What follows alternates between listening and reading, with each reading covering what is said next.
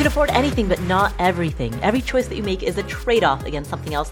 And that doesn't just apply to your money, that applies to your time, your focus, your energy, your attention, to any limited resource that you need to manage. Saying yes to something implicitly carries trade offs, and that opens up two questions. First, what matters most? And second, how do you align your decision making around that which matters most? Answering these two questions is a lifetime practice, and that's what this podcast is here to explore and facilitate. My name is Paula Pant. I am the host of the Afford Anything podcast. Every other episode, we answer questions that come from you. And my buddy, former financial planner Joe Saul-Sehy, joins me to answer these questions. What's up, Joe? I am buckled in and ready to go, Paula. We have some great ones as always. A big 401k theme to this episode. It's weird how we have these inadvertent themes, isn't it? Mm-hmm. And we can already see it emerging. And maybe there'll be another one. Who knows? I guess that means uh, a lot of people are thinking about the same thing at the same time. Retiring, getting the hell out of this work hole. You know what? May end of the year, this is a time people become very reflective. They think about their jobs, their careers, what they've done the past year, what they want to do in the upcoming year. So it, it doesn't surprise me that this is a time of year that people are thinking about retirement. It's good. Let's do it. All right. Big 2023 goals. Absolutely. So we are going to start with a question from Casey. Casey is unhappy at her job, but if she leaves before the one year mark, she's going to lose her 401k contributions. Let's hear her question. Hi, Paul and Joe. This is Casey from Colorado. I have an interesting situation. I am in a job at a nonprofit where I'm making $48,000 a year.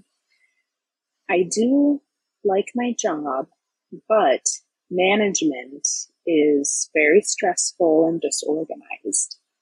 I do have a master's degree and I know that my earning potential outside of the nonprofit sector is easily $20,000 more, if not more. I have thought about switching jobs, but I have only been there for seven months. And my employer has a policy where they will take out what they have contributed to my 401k if I am there for less than a year. As of right now, it is about $2,000 that they have contributed to my 401k. I don't want to lose that money but I know that I could be making money and potentially working at a job that I feel more respected at and management is better. I don't know what to do, and any advice is greatly appreciated. Thank you. Casey, thank you so much for that question. Now, as longtime listeners to this podcast know, typically when Joe and I answer questions, we don't like to be prescriptive. We usually give a few different frameworks through which you could look at a question and outline the pros and cons of each. But in your case, I'm just going to come right out with an answer because I feel that strongly about it. she can't hold back. Exactly. And that is leave your job, find a better one if that is what is best for your career, the contributions that you're making to the world, and your happiness. Do not stay in a job that's not right for you for the sake of what ultimately in your life is going to be a rounding error. $2,000. I know it feels like a lot right now, but it is not worth the next five months of your life. If you can leave that job and find a better one, and I don't necessarily even mean a better paying one, maybe you find a job that pays an identical salary, but it's one in which you find more meaning. You develop your career. You use your skills. You use your talents. You feel as though you are making a positive impact on the world. Do that because the downstream net effects of being in the right job, the way that that compounds and accumulates over the span of your life far outweighs a few thousand bucks. I was speaking to a time researcher from Harvard recently, Paula, about this issue, and we will often overthink the amount of money something might cost us. And we underthink, though, time. In other words, she was saying we undervalue the amount of time that we have and how valuable time is, where we will often very much look at money, especially money nerds, right? We will frugal ourselves into sometimes doing the wrong thing. And I've never heard anyone say, man, I wish I would have waited six months longer to quit that job. And when there's $2,000 between you and much less pain, I'd pay that $2,000 very quickly, unless my circumstance was really dire. I mean, I'm thinking of one point in my life when I didn't know where the next paycheck was coming from. Okay, in that case, if somebody's in that case, I will suck it up, Buttercup, and do what I've got to do just to make it to the next payday and you know let things go. But if but if she's got an emergency fund, she's putting money away, which it sounds like she's worried about just the match. Mm-hmm. Who cares? Exactly. Yeah. Move on.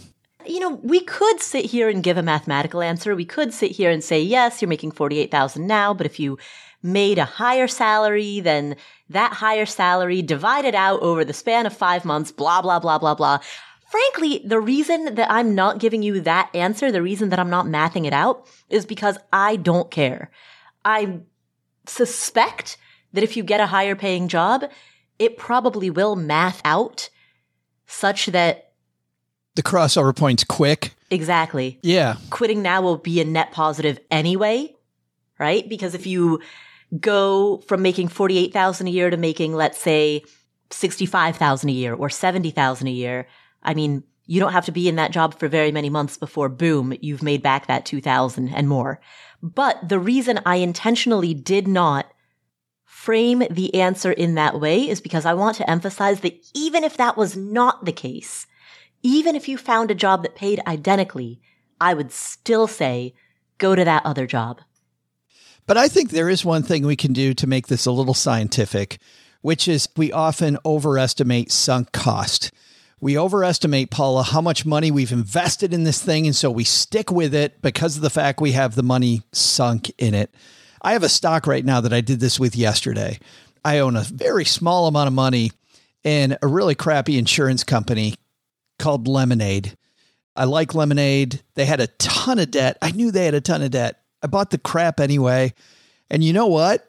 I was sitting here yesterday thinking, oh, but you know what? I invested X amount of money in this. It's not that much money. I need to sell that thing. Like, I just need to sell it. There is no sign except my own brain. This might come up tomorrow. This might be good.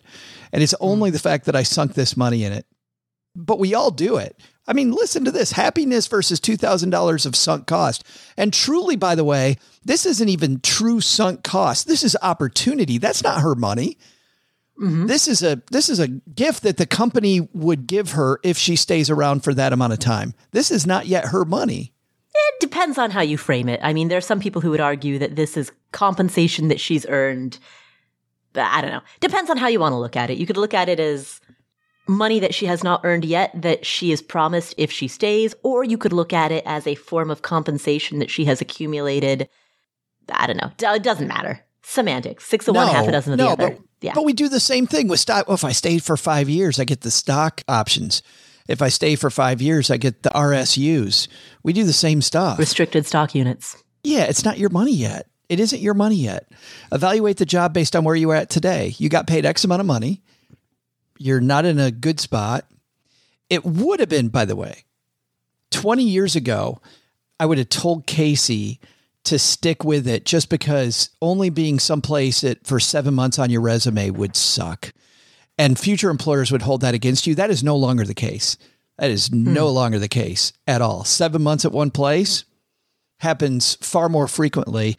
And I don't think there's any blemish on a resume. She should be ready, though, with her answer because it's going to come. Why was she only there for seven months? Mm. So just just be prepared. It'll be an easy question. She'll do a great job at it, but know that question's coming.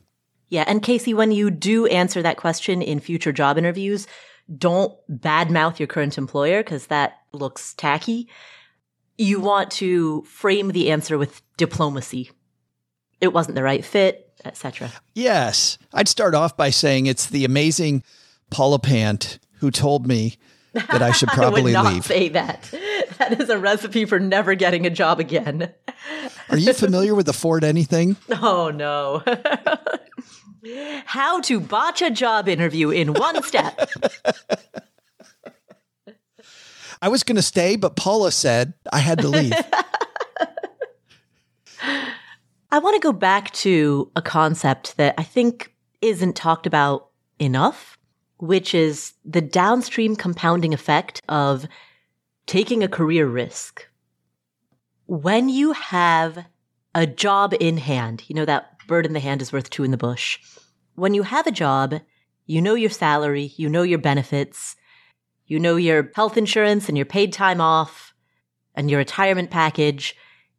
It's difficult to compare that to the unknown. And sometimes the unknown is the ambiguity of, I don't know what other offer I'm going to get because I, I haven't started the job search for my next position yet. Casey, in, in your case, that's the unknown. For others, the unknown is, Hey, I've got this side hustle that I've been building out for a while and I'd like to quit. I'd like to quit my full time job and develop the side hustle into a full time gig, but I don't know how much I'm going to make. I've never actually done the math to calculate what is the value of my health insurance.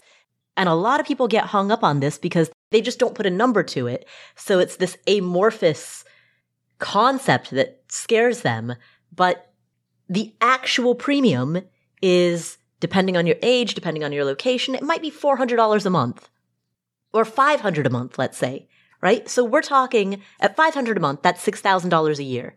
So if you can make 6,000 more per year in your own business than you can at the current job that you have, then all else being equal, boom, that covers the health insurance differential, right? So once you put a number to it, once you quantify it, then it doesn't become this scary, I can't. It becomes this very quantifiable, here's the number that I have to hit in order to make it happen.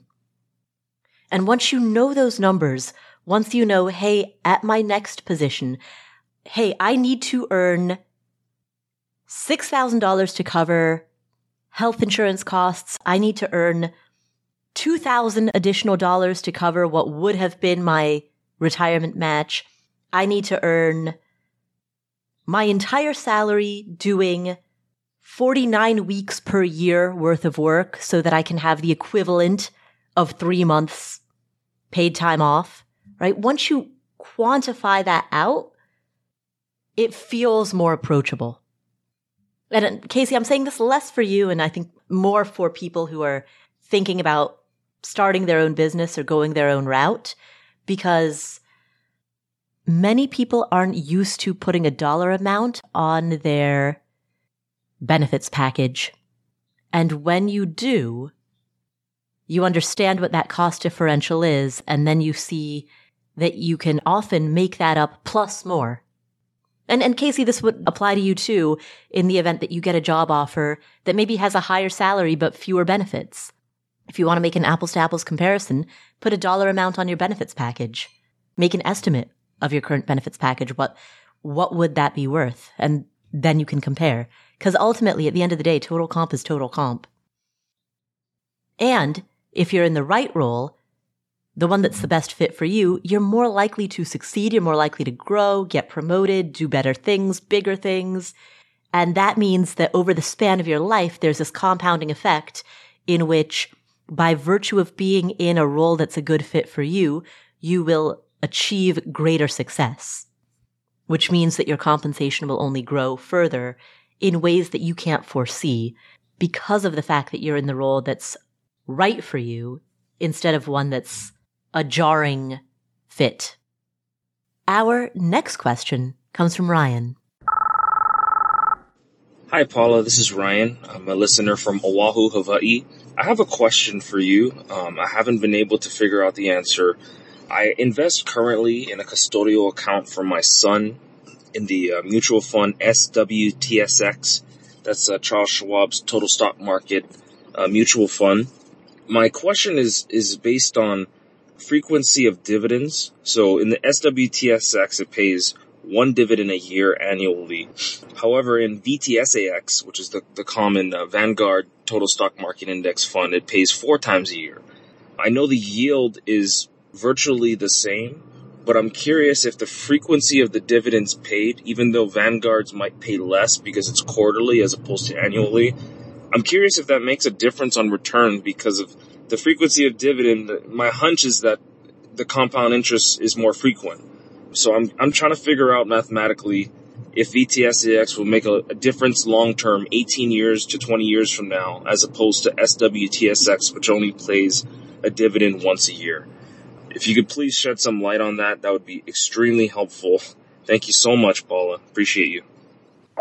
Ryan, thanks so much for the question. This is one, Paula, that when I was a financial planner, I would get fairly often. You got two two dividends that are about the same. You got two products look about the same. Fee looks about the same. Which one do you choose? If the dividend pays more often, you want to take that one of the two because of, and Ryan, you nailed it, because of the compounding effect of that dividend. And really, Paula, what we're doing is we're comparing two measurements, and we'll give everyone these here. A lot of people, when they look at an account like a checking account or a savings account at the bank, they'll see APR, which is the annual percentage rate that you get from the bank. That's what the bank gives you. But there's another measurement that sometimes is given that's even more helpful. And this is uh, to Ryan's point it's APY. This is the annual percentage yield, which is what am I getting? So APR is what the bank is giving, APY is what I'm getting. Now, how are those different? Because of what Ryan said, if I took that initial dividend check early in the year and I invested it, and then I got a dividend on my return plus dividend, well, now I've got even more. And APY will give you the sum of all those parts. So APY is really what you're looking for. Now, the good news, Ryan, I looked at these two. Even without looking at APY, the Vanguard index currently has an effective yield of 1.51 and the Schwab product that you mentioned is 1.37. So it's already higher. Vanguard already pays higher and it declares dividends more often. Makes Vanguard the better choice between the two. If everything else is equal, right? And I'm just going to assume for this discussion everything uh, else is equal. If everything else is equal, Vanguard would be the winner. That distinction between APR and APY applies not just to the interest that you receive on a bank account, as the example that you made, Joe, but also to what you pay. So, for example, with a car loan, when you look at the interest rate on a car loan, you'll see that expressed as APR and APY. And using APY will help you make an apples to apples comparison between different car loan offers. So it works both ways, when you're borrowing as well as when you're receiving. So thank you, Ryan, for asking that question. We're going to take a quick break for a word from our sponsors. When we come back, we'll answer a question from Emily, who maxes out her 401k contributions and is wondering where else she should contribute, as well as a question from Dan, who lives in a high cost of living area where real estate appreciates rapidly, but if he were to buy a rental property, there would be very little cash flow. So how should he evaluate properties in his area? He lives in Asia. We're going to answer both of those questions after this break. You know, spring is a good time for new beginnings. It's a great time for spring cleaning, for planning outdoor activities, and for going through your financial life to make sure that everything is in place that you need. Everything that you need is in place. And the thing about life insurance is that shopping for life insurance can be part of your financial planning for the year. And Policygenius is there to help with that. Policygenius has licensed award winning agents and technology. What does that mean? It means you can, in just a few clicks, compare quotes from top insurers. With Policygenius, you can find life insurance policies that start at just $292 per year for $1 million of coverage. Some options offer same day approval and avoid unnecessary medical exams. Policygenius works for you, not for the insurance companies. They don't have an incentive to recommend one insurer over another, and they have thousands of five star reviews on Google and Trustpilot. Save time and money and provide your family with a financial safety net using Policygenius head to policygenius.com or click the link in the description to get your free life insurance quotes and see how much you could save. That's policygenius.com. Home is where you go to relax, to recover from the day, to get ready for the next day. And you want it to feel nice, but you don't want to spend a lot of money. You need something that's in budget, something affordable, but also something that fits your style and taste. Wayfair has you covered. They have everything from appliances to furniture to art to rugs for your living room, your bedroom, your deck or patio. I have shelves from them that are hanging in my bathroom right now that they look really nice, but they're also super functional for storage. I have a daybed from them that's in my living room. Again, very functional, multi purpose. You can get items from Wayfair for your own home. You can do it for a rental property. They have a massive, massive selection. So, regardless of what your taste is, they've got a huge variety of styles and it's very budget friendly. You'll find pieces that look good, that fit your style at a great price and they have fast and free shipping even on the big stuff. Every style is welcome in the neighborhood. Visit wayfair.com or get the Wayfair mobile app. That's W A Y F A I R dot com. Wayfair, every style, every home. All right, so what are some of the next really big goals that you're saving for? Maybe you're saving for a down payment on a home. Maybe you're saving to buy your next car in cash or to at least make a pretty big down payment on your next car. Maybe you're saving for a kid's college fund or for your own college fund. Well, there's an app called Monarch that makes it easy to help you reach your financial goals. In fact, the Wall Street Journal named it the best app for growing your savings. Monarch is the top rated all in one personal finance app. It gives you a comprehensive view of all your accounts, investments, transactions, and more. Create custom budgets track progress toward financial goals, and collaborate with your partner.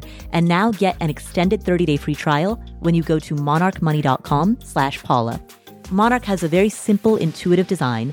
They have loads of built in features that help you collaborate with your spouse or partner, with your financial advisor. You know, you can invite them to your account at no extra cost. They'll get their own login info and a joint view of all of your finances.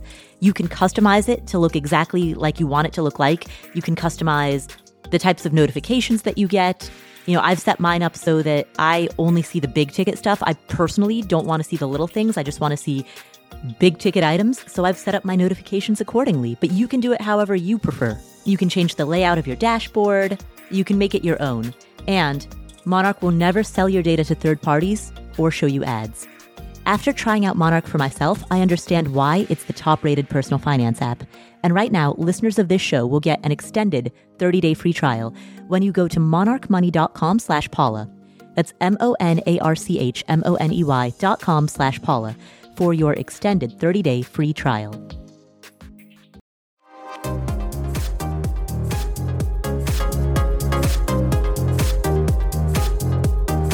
And we're back. Before we get to our next question, we need a third mic.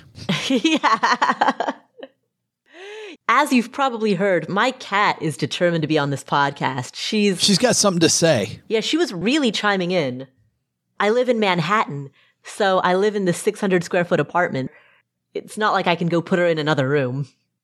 So, for those of you who are wondering why there's an animal in the background of your finance podcast, it's because Tazzy is clearly a podcaster. Just needs a microphone. That's it. Loud enough, really, without a microphone. She really is. I know some people like that. I'm like, do not give them a microphone. They are loud enough. Let's go to our next question, which comes from Emily. Hi, Paula and Joe. This is Emily calling with a question about mega Roths.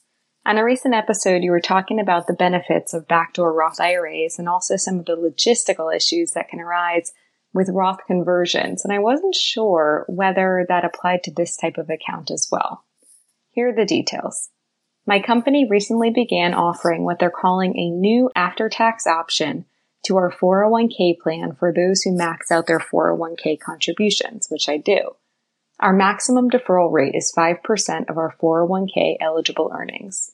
The advantage is that employees can opt to convert their after tax account to Roth, making their earnings non taxable. The after tax option is not part of the IRS limit of 20,500 or 27,000 for those who are 50 or older.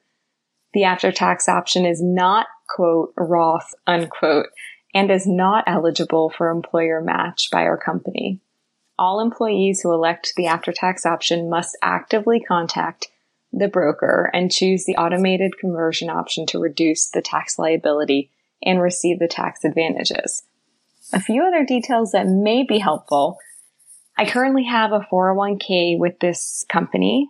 I have a traditional IRA, which are rollovers from past employers, and a separate Roth IRA as well. Does the existence of these accounts interfere with the Mega Roth? Is it worth contributing to? I'm looking forward to your thoughts on whether I should contribute towards this account and any other insights you guys can offer on the risks or downsides that I should be aware of going forward.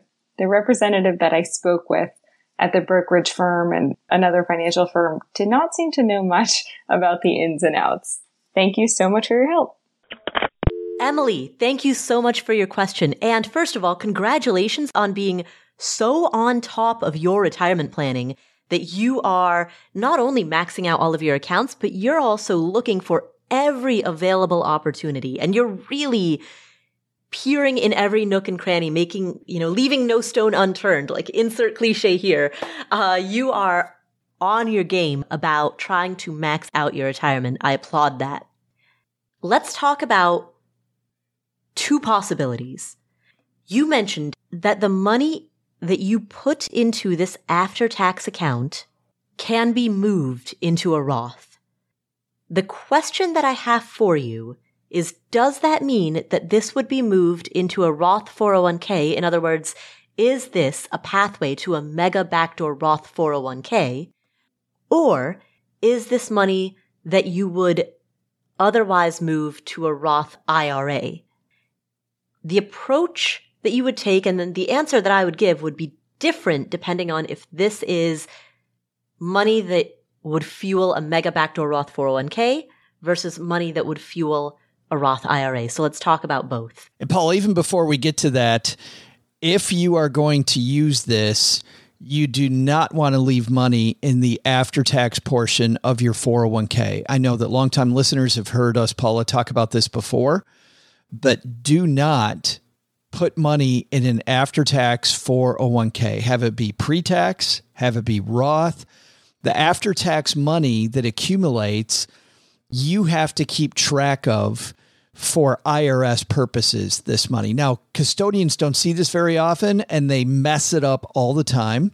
Many of them don't track it. And if you roll it over to an IRA, they usually don't tell the new IRA custodian that part of it's after tax and part of it's pre tax, and the tax treatment is a mess.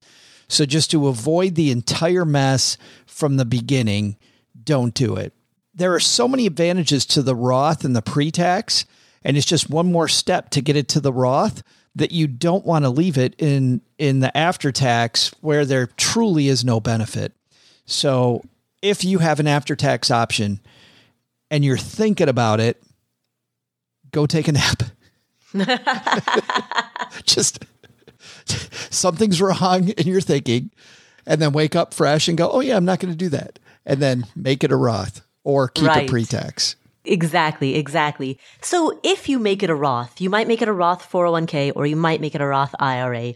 Well, let's talk about both. So if you make it into a Roth 401k, so here's how it works. In this year, in 2022, you can contribute up to $40,500 as an after tax contribution to a 401k.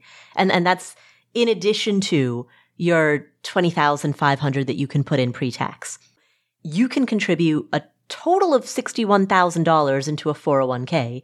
And you can then take that 40,500 that you put in as the after tax contributions and convert it to a Roth 401k. If Emily, this is what your plan allows. If you can convert this money from an after tax 401k into a Roth 401k, thus creating a mega backdoor Roth 401k. That's fantastic. Roth 401ks are great.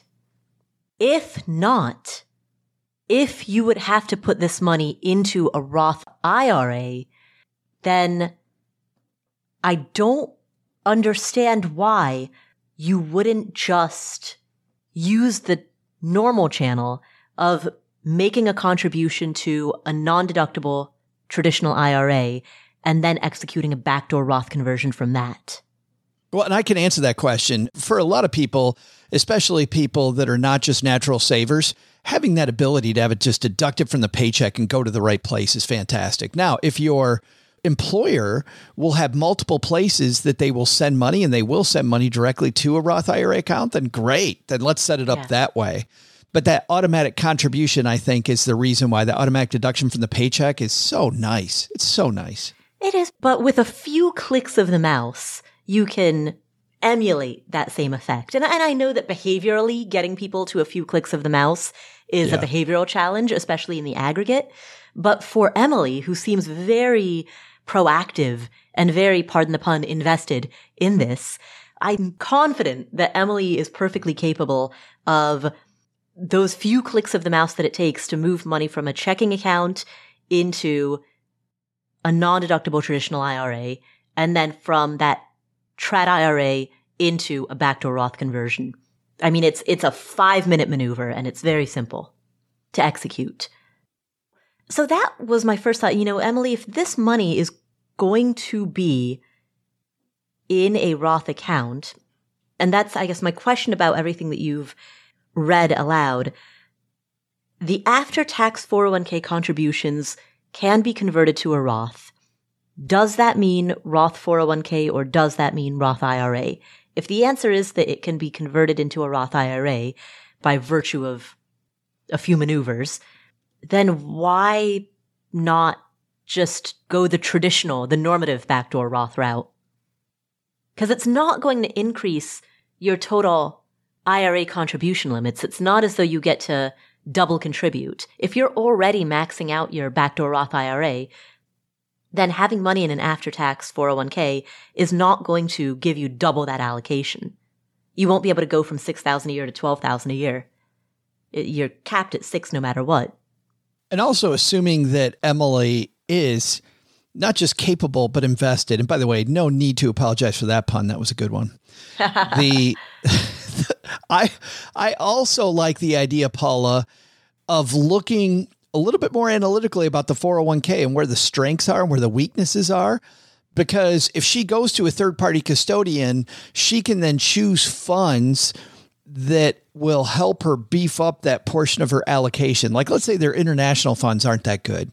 Well, she can then find the right custodian that has some fantastic international options and just invest in the international piece. And then she can back off the international piece in the 401k.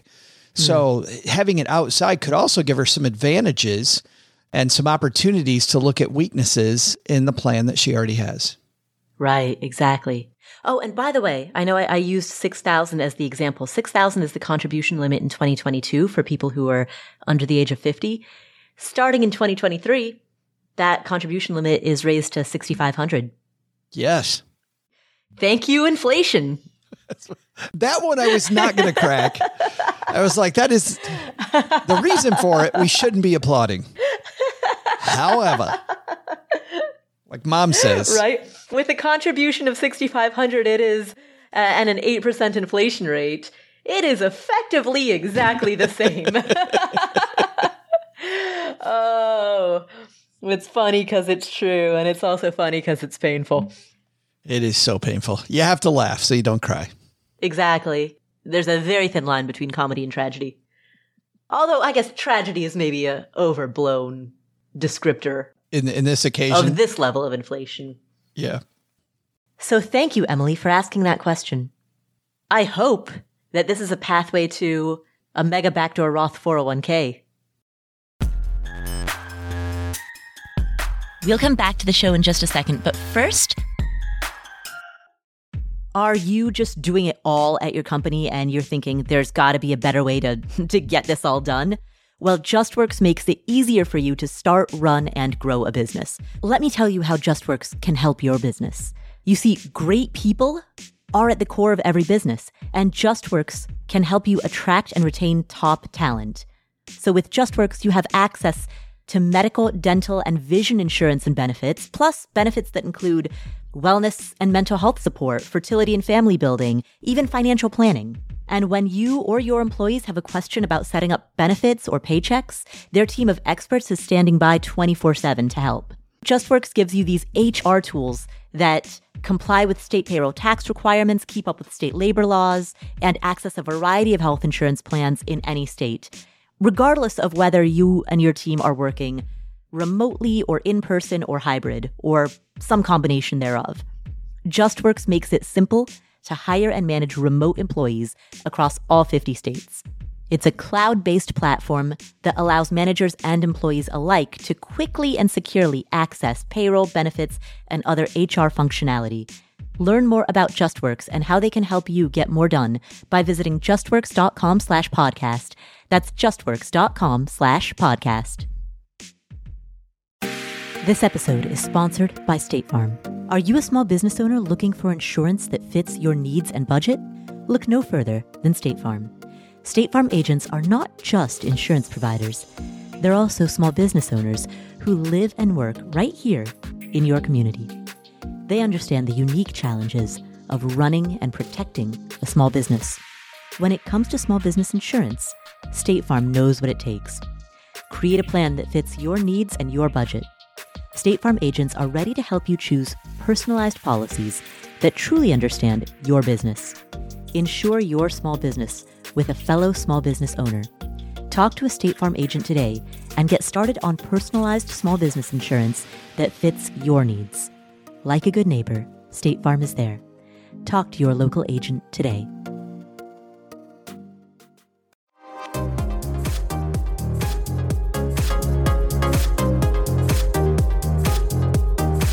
We have one final question today, and it comes from Dan. Hey, Paula and Joe. My name is Dan, and I've got a question about real estate. But I first want to say thank you for all the work that you guys do in helping others. Thank you so much. I live in Asia, and here many people invest because of the appreciation of assets. The rental income here is very, very low compared to the housing prices to buy. And so I was wondering if you've got any advice or how do I compare if the main way of making back your money is through appreciation, which happens over years. It rises quite quickly, but I find it very difficult to evaluate these properties. I hope you can help. I love the Invest Anywhere series, and so keep up the good work. Thank you. Dan, thank you so much for your question, and I'm so glad that you're enjoying the Invest Anywhere series. We will return to that series later in 2023. But for now, let's talk about your question. And there is a lot of context that I'm going to set up here because the first thing I'll say is that as a rule, I get somewhat uncomfortable with appreciation market based appreciation being the primary strategy in a real estate deal. And here's why. Uh, for, in order to explain this, let me first back up and talk about how assets make money generally and how that applies to real estate. So any asset, whether it's a stock or a piece of real estate, any income producing asset earns money in two ways. There is capital appreciation, and then there is the dividend or the income stream that it pays. So if you are buying a share of Coca-Cola or Nike or Tesla or any publicly traded stock, that stock share would pay a dividend and it would also hopefully rise in value over time.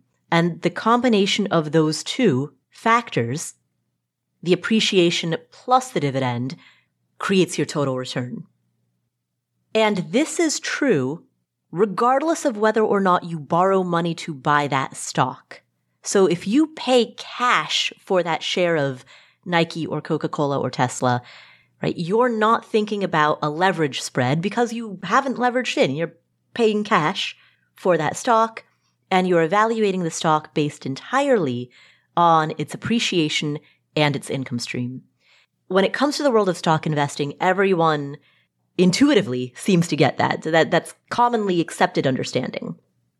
When it comes to the world of real estate, however, a lot of people stop thinking in those terms, which I think is a mistake. So if you evaluate a property, that property is going to make money in a few different ways. One is the market based capital appreciation. When I say market based, I mean it comes from broad macroeconomic factors that are outside of your control.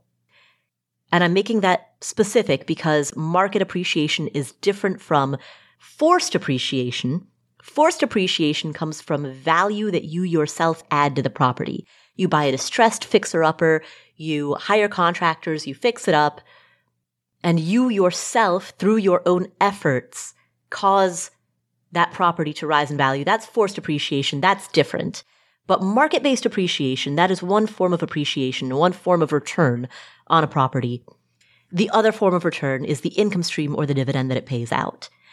And when we start talking about properties, because most people have to mortgage into a property, people often also then start to conflate what's known as their cash on cash return, the returns that they make on the property relative to the amount of money that they put into the deal, people often overemphasize that return, despite the fact that that return is loaded with quite a bit of leverage risk. And then that's a whole different, I can go on about that for hours, so I won't go down that rabbit hole right now.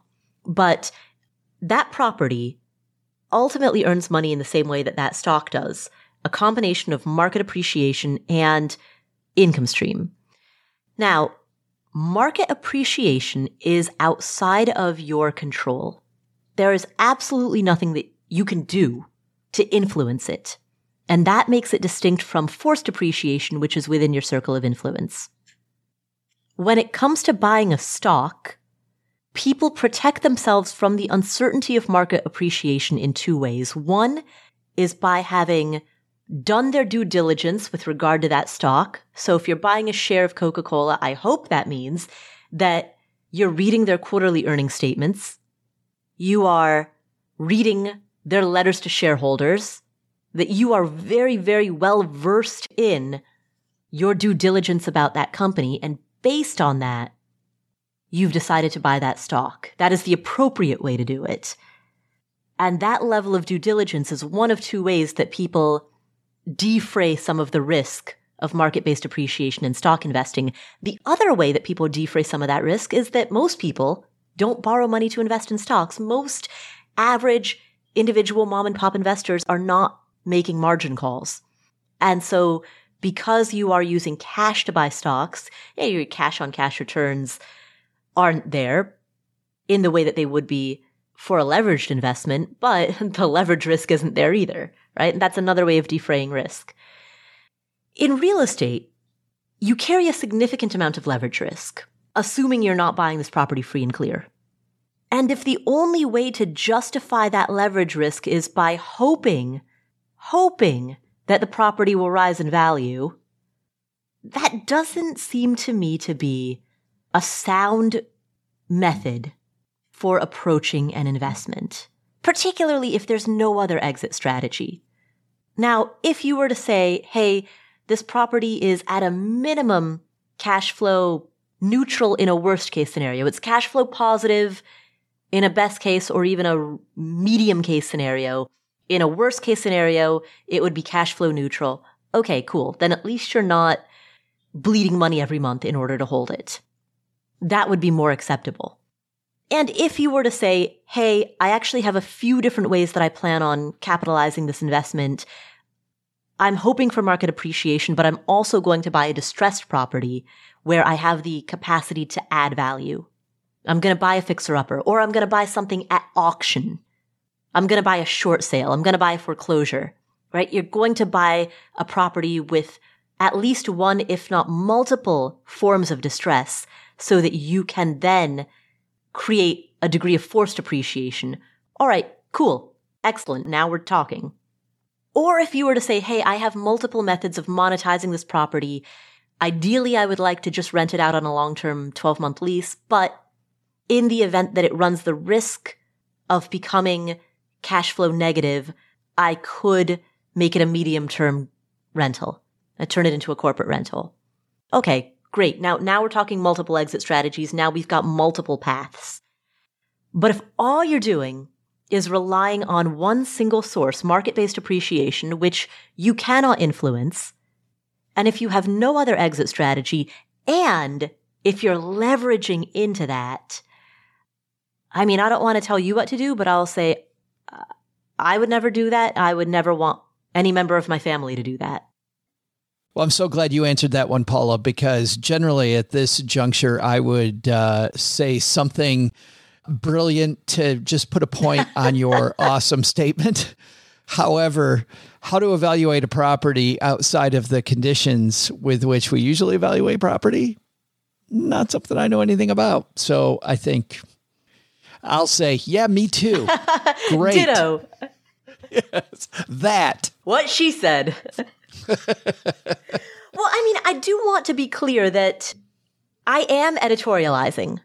You know, these Q&A episodes are episodes in which we give our takes, we give our opinions based on the reading that we've done, the conversations we've had, the personal experience that we've had, based on everything that we've learned to this point in our lives.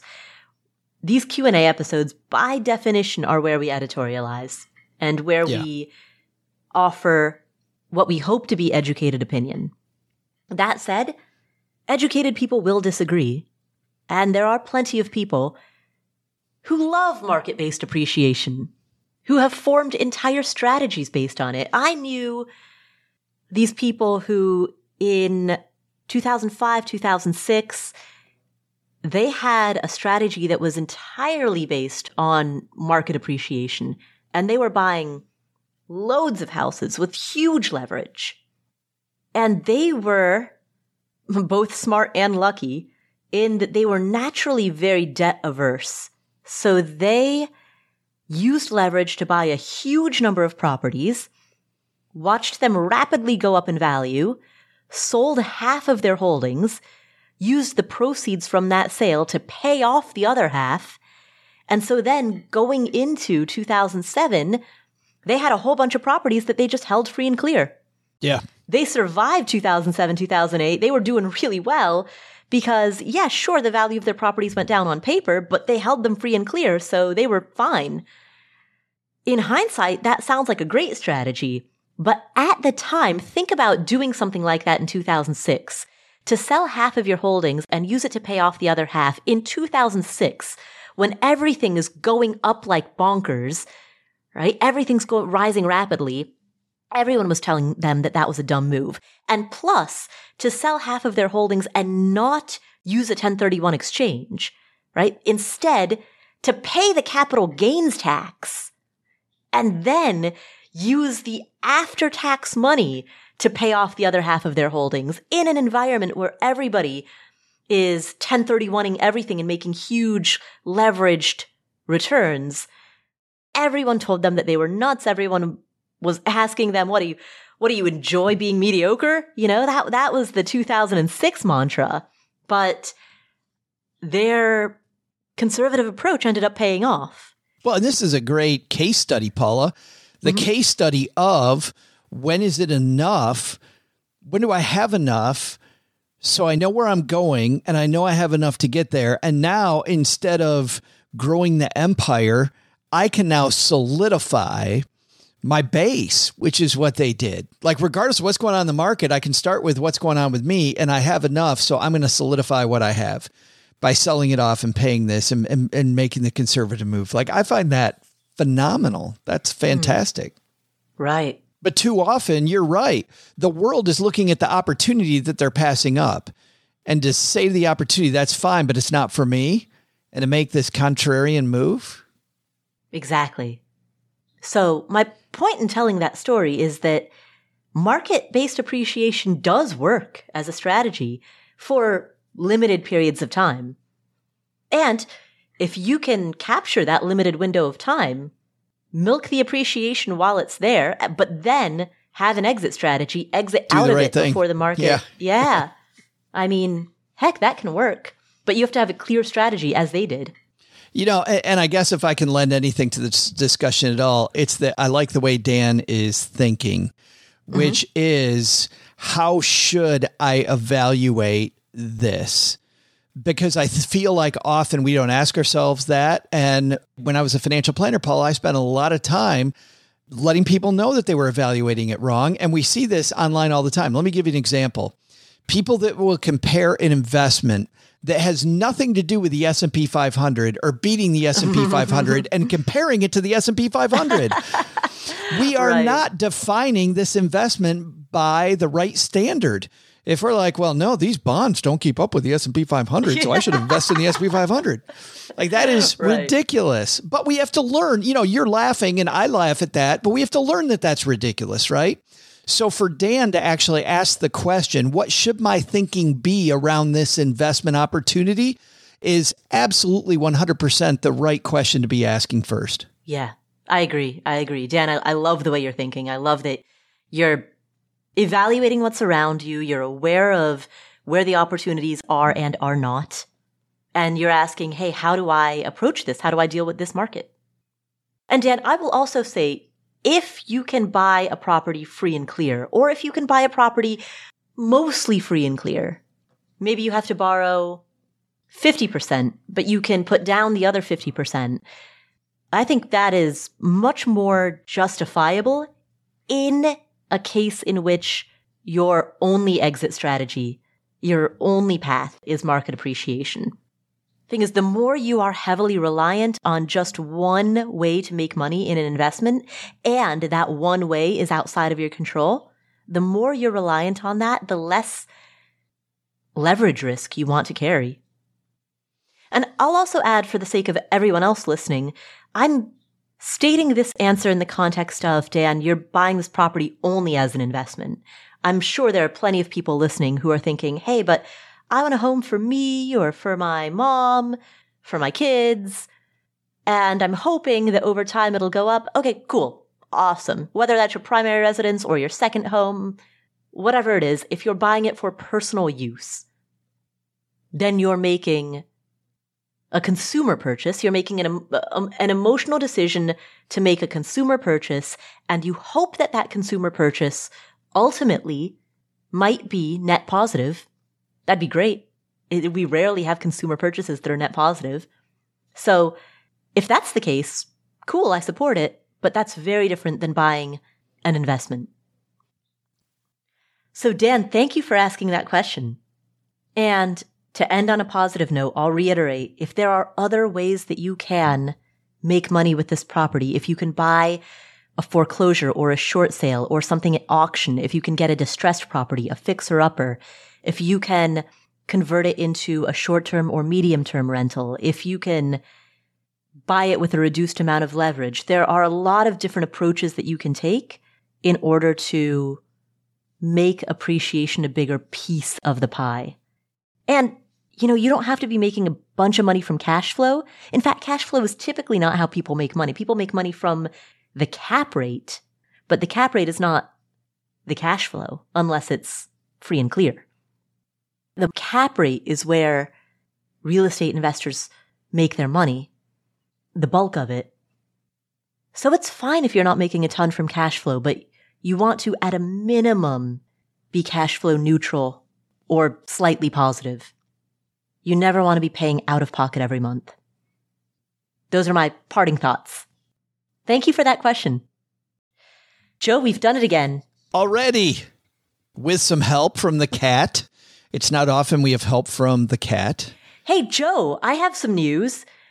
Oh, For the first time in maybe six months, I watched a movie. no. What? Who Yeah. are you? I don't know who you are. It's true. I, you know what? The, the only movie that I have seen in, I think at, least six months is, is my own, the, the Netflix documentary that I was in. So I've seen my own movie. I have not seen a movie prior to yesterday. and I finally did it. It was ridiculous. It was a violent night. It's like this. oh my god, really- did you? There's so many movies you could see. There's so many decent choices out there. Oh, It's this incredibly gory, oh my. violent Why? Santa Claus movie. Why? Well, you know, I, the holiday spirit. Wanted to see some kind of a Christmas movie. You saw red all over. Oh. Blood all over. Ugh. Oh. But it's still the best movie you've seen in the last six months. best fiction movie. Exactly. Exactly. Have you seen anything lately, Joe? Uh, what what have I what have I seen? I watched. I've been watching a lot of these ridiculous Christmas movies on TV. I started watching Wednesday, which is about uh, Wednesday from the Addams family. She's the daughter in the Addams family. And in this new Netflix series, they're dropping off her at kind of a Harry Potter style place for misfits where, you know, werewolves and vampires and all kinds of people with special powers go. Ooh, that is- sounds cool. I watched the first episode last night. It was it was it was really neat. I didn't like it at first. I thought this girl Wednesday was just horrible. And I don't like I really don't like shows that just focus on horrible people doing horrible things. Mm, like the character was uh Yeah. horrible? Oh yeah, she was telling everybody off. She was smarter than everybody. But it was cool mm. during the first episode she becomes an empathetic character. Because halfway through the episode, I wanted to turn it off because I was like, I have no empathy for this. I don't care. I, I hope she gets run over by a truck. like I truly did not like her. But by the end, I I thought, okay, this is this this might be an interesting show. But a lot of people were talking about it. A lot of my my social media feed was talking about it. I just finished Andor, which is the latest Star Wars thing on Disney Plus. And if you like Star Wars, Andor is primo, fantastic. Cool. Well, Joe, for people who want a different type of media, where can they find you? You can find me at the Stacking Benjamins Show, where we are ending the year on a high note. The interviews that inspired us the most. You pointed out last time, Paula, that we missed one. It's an error on, on our end. Right. You interviewed me this year. Yes. And it was four other interviews that inspired us that we had. So, Professor Scott Galloway, David Gergen, who served four U.S. presidents, Zoe Chance, who's a Yale professor who talks about using your influence, just a phenomenal interview. One of the most difficult classes to get into at Yale. And I can see why, because it was, she inspired me by the end of that discussion. And also, my favorite interview of the year, of course, besides talking to Paula, was Daniel Lamarre from Cirque du Soleil, the longtime head of Cirque du Soleil, just talking about creativity. And I don't think when we talk about finance, we don't think about creativity enough. I think we could be way more creative in our planning. But that's at the Stacking Benjamins Show every Monday, Wednesday, Friday, where you're listening to us now. Awesome. Well, thank you for spending this time with us, Joe. And thank you to everyone who's listening. If you enjoyed today's episode, please do three things. Number one, leave us a review in whatever app you're using to listen to this show. Just open up that app and tell us what you think.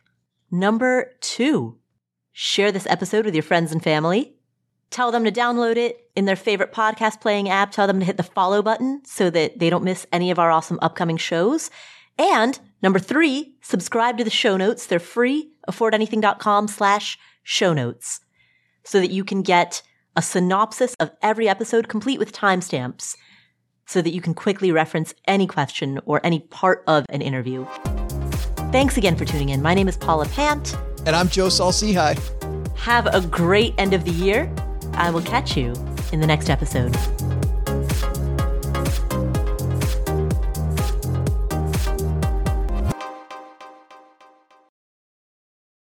Here is an important disclaimer.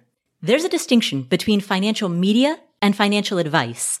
Financial media includes everything that you read on the internet, hear on a podcast, see on social media that relates to finance. All of this is financial media. That includes the Afford Anything podcast, this podcast, as well as everything Afford Anything produces. And financial media is not a regulated industry. There are no licensure requirements. There are no mandatory credentials. There's no oversight board or review board. The financial media, including this show, is fundamentally part of the media. And the media is never a substitute for professional advice. That means anytime you make a financial decision or a tax decision or a business decision, anytime you make any type of decision, you should be consulting with licensed credential experts, including but not limited to attorneys, tax professionals, certified financial planners, or certified financial advisors. always, always, always consult with them before you make any decision. Never use anything in the financial media, and that includes this show, and that includes everything that I say and do. Never use the financial media as a substitute for actual professional advice. All right, there's your disclaimer. Have a great day. Okay, so we saw a preview for a movie called Cocaine Bear. Of course. Which is exactly what you would imagine it to be. It's the whole premise is that there was an airplane flying overhead. Someone dropped a bunch of bags of cocaine from the airplane. A bear ingested one of these bags of cocaine, and now you've got this coked up bear. Talking really fast, positive about everything. so the whole preview is just this coked up bear that's like mauling everyone. That's. and then the name of the movie is Cocaine Bear. Apparently, it comes out in February. Well, because Cocaine Cat was already taken. Can you imagine, like, how? Imagine the table read for that. Right? Imagine all the actors. No, imagine telling your mom you got that role. Hey, mom, I got good news and bad news. Remember how I've been here working my butt off in Hollywood for the last five years? I finally landed a role. Oh, great. What is it? Got the lead part in Cocaine Bear. It's wonderful. I voiced the bear. yes. Yes. Right. So because it's method acting, I've been strung out all week. it's just horrible. Just horrible. I swear these these movies are like it's like they're intentionally bad. I don't know what's going on. Yeah, I can't believe you saw a movie called Violent Night and there was a preview for Cocaine Bear. Like I don't know how those two go together. What what made you think that one of those like wow. You see why I only watch like one movie every 6 months. Yeah, cuz you pick the crappy one. You're like, these movies all suck. Paul is reading about the Oscars how come how come Violent Night wasn't up for an Oscar? it's the only movie I saw. I think the screenplay won a Pulitzer. Based on the best-selling novel by the same name. oh, you know how you cried through the help? I just couldn't get through Violent Night. Oh. So much subtext.